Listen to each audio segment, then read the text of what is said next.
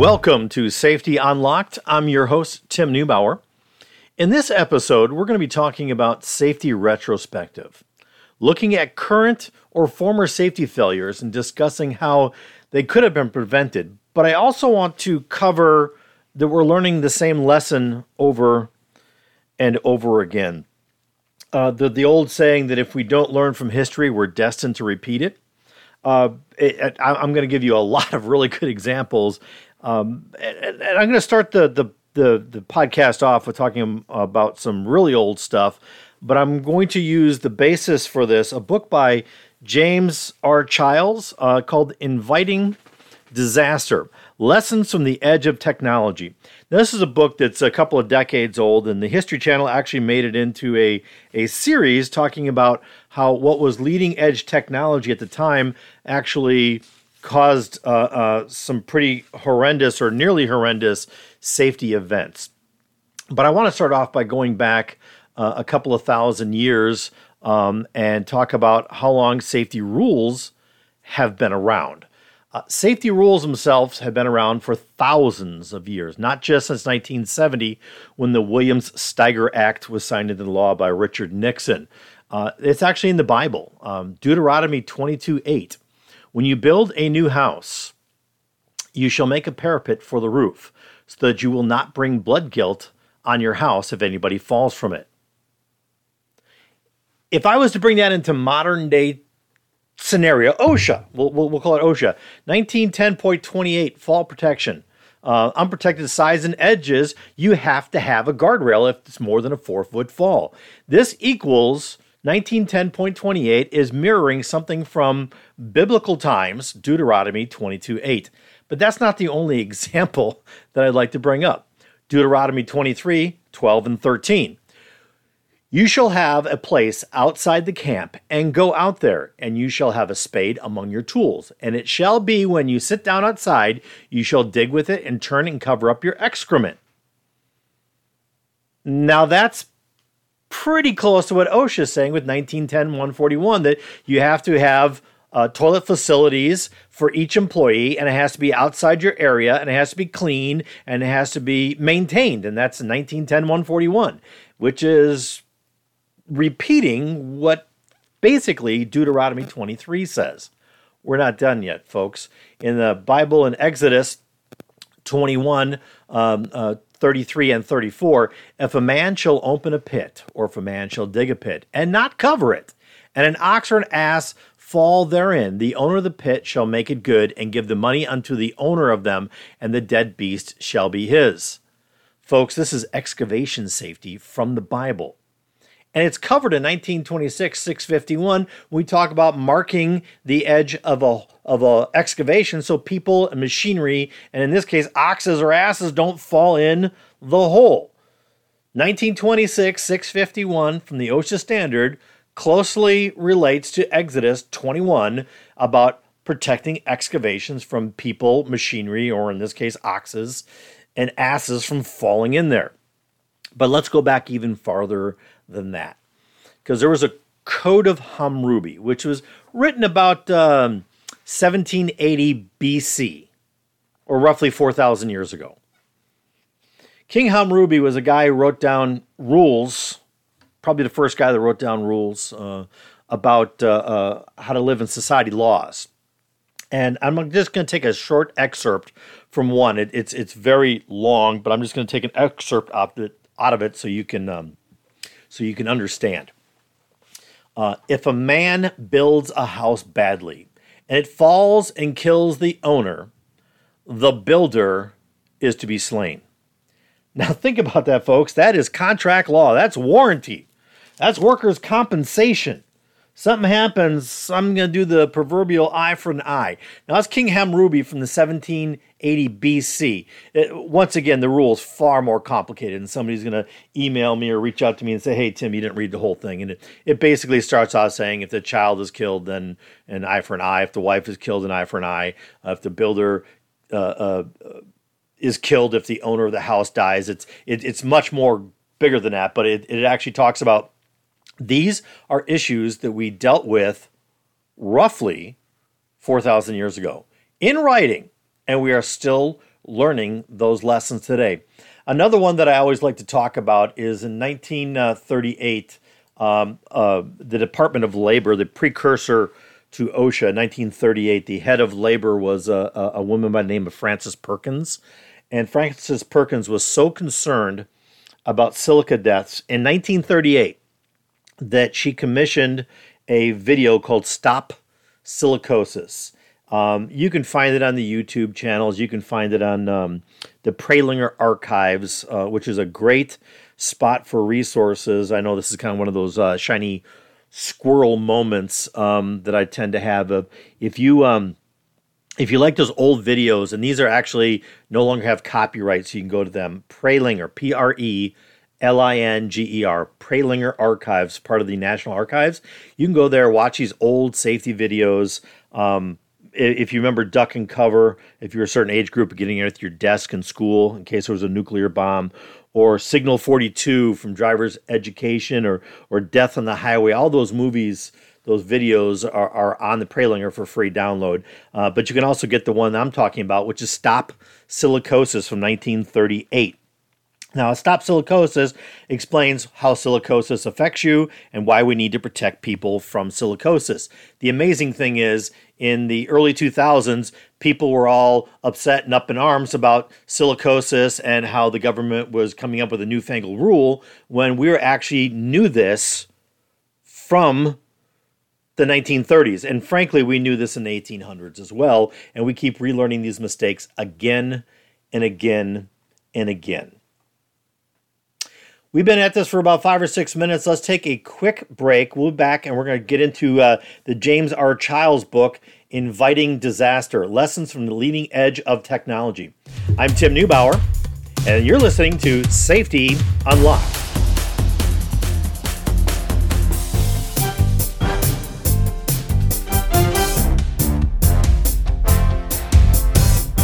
You're listening to Safety Unlocked. I'm Tim Neubauer, and my guest for this segment is Dave Bittner.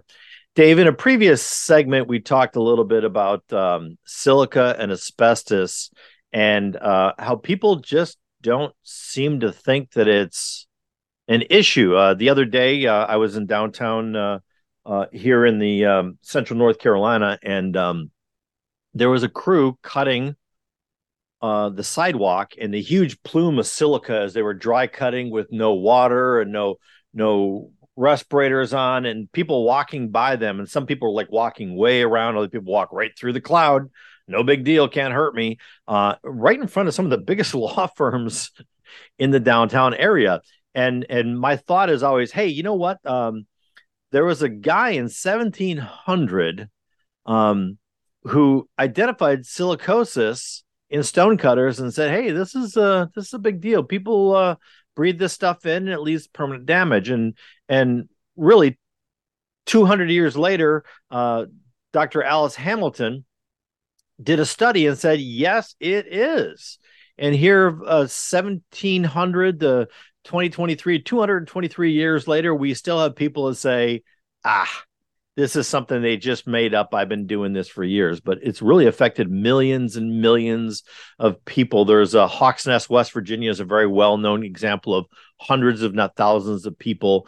Um, you know, and and and I want to. I'm going to draw a close comparison, but a completely different thing. And then I, I, I want your your feedback here. So, um, asbestos which it, the difference between silica affecting asbestos affecting are, are, are are to me the the ramifications are similar yet vastly different but it's still a very small particle that you breathe in. And we have known about silica i'm sorry for asbestos for 2000 years.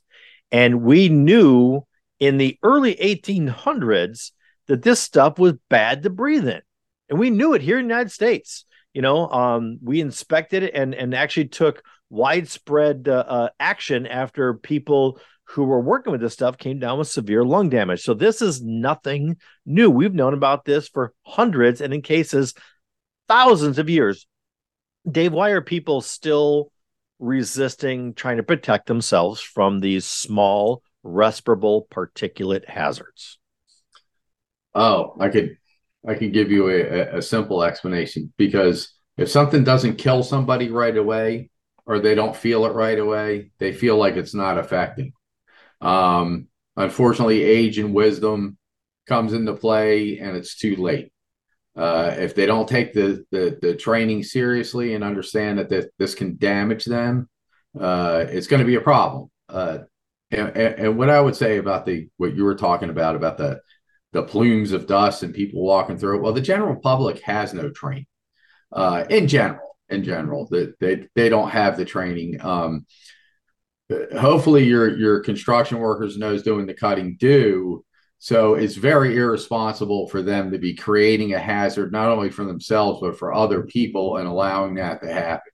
I can um, certainly tell you that uh, no one on that crew had a respirator. And and I want to qualify because I know there's going to be some guy out there, some person out there that is the uh, um, the the safety cop. Uh, I was a block away walking into a meeting with a client, and I saw that on the other end of the next block um, and and I made a, a decision for time um, to to not walk that block and have what I'm going to call a futile or a moot point because the supervisor was there. It was in a downtown area. Um, although I'm sure that they knew or assumed that they knew, they weren't going to comply. Um, but yeah, it, they just they didn't see the hazard in it, and I, I really liked your uh, your analogy that if it doesn't kill me today, and it's probably not going to kill me at all, or is it? Yeah, well, I mean, it goes with it. Look at people who smoke, right? Uh, bad dietary habits, overconsumption of alcohol or anything. It's not killing me today, and I'm enjoy I'm enjoying this situation now. Not that you enjoy inhaling silica, but it's not killing me today. So why does it matter? Um, and then, unfortunately, with that, in coming years is regret, right? right? And understanding that I should have cared more about protecting myself which I've been guilty too, and we we talked about that. My my wife will get on me about not wearing a dust mask when I would work sometimes, and then uh, I'll kind of begrudgingly put one on because it's hot outside. But she's right. I mean, anything that's not oxygen or air, I want to say air, not oxygen, going into your lungs probably does not belong there. Do not wait for an authority to tell you that it's dangerous for you. It's it's kind of simple. We find out that everything's smoke particles. When they go into your lungs they don't belong there. They stick and you get scar tissue and that leads to things like emphysema and lung cancer etc that's a uh, very real example for me. Having never smoked in my life um, i spent 38 days in the middle of a burning oil field um, in the military. And um, uh, with minimal rudimentary protection. And um, uh, I am sure at some point, or feel very strongly at some point in my life, I'm going to have serious lung damage or issues that are going to come up as a result 38 days of breathing in a burning oil field. Uh, people who are uh, vaping, and, and and I don't want to get into the political argument of, you know, I can vape or I can smoke. I, I don't want to go there, but there are chemicals in the vape um, even if we're talking the water inside of there, it's not just dehydrated oxygen, which is my joke of saying H2O. It has other things and the flavorings, and you're inducing it into your lungs. One of the uh, uh, flavorings that was originally in vaping was a company or a product called diacetyl. Uh, diacetyl is uh, is not banned by OSHA. Um, there is no standard on it, but diacetyl has a, a um, it's artificial butter flavoring or uh, uh, gives you that salty sweetness taste of butter uh, and it's known to cause heart and lung damage. If uh, if our listeners would like to to google diacetyl and popcorn lung uh, you're going to yeah. find out that that is yeah and and it was at one point in these vaping products but i don't want to i don't want to go down that political trail that was just uh, I, I, can't speak that if it's, it's in all vaping products i'm just right. saying well that, it's not a point of politics it's a point of health right so right. awareness you don't know what chemicals are in there. Make our own choices, but you don't know what's in there, and you're you were breathing it in, and uh, we, we're all very uh, sensitized to germs, mold, pollen, viruses in the air, but we're okay breathing in this dust, which is a known hazard. You know, uh, and and we mm-hmm. don't tend to draw that equal comparison of hey, this stuff's uh, hurting us. Uh, and and I can tell you that my father died of lung cancer. He was a lifelong smoker. I can tell you my my uh, my father in law uh, died at a young age. He worked in a foundry as an overhead crane operator, um, and he used to leave the door open because it was hot up there in the ceiling of the foundry, and he breathed all those those gases in, and it cost him his life at a very young age. Um, so it doesn't necessarily mean what you're that you're uh, uh, there's a lot of different ways you can get lung damage and uh, um, is guess where my point is i want to bring up uh, something else too it's the size of the particulate um, when you're sawing wood the, the, the particle is relatively big it can still hurt you but the smaller the particle the easier it is to get into your alveoli uh, and do actual lung damage that's long term. Uh, so people, uh, when they're sanding sheetrock, um, that is a, a, very small particle, although it's not silica, because silica would actually be a uh, uh, a bad thing in sheetrock. It's it's other things. Um, talcum powder. There's a number of lawsuits out there of talcum powder is a very small particle, and you breathe it in, it causes uh, a lot of problems. And and there's also some to- topical applications that are um, are known carcinogen uh, causing events, uh, especially in ladies. Um, you know, when they blow up buildings, uh, coal miners get uh, uh, black lung from the coal dust because it's such a small particulate. And here in the Carolinas, where uh, um, uh, Dave and I live, um, brown lung was huge when the textile industry was here, and that is Cotton the lung, yeah.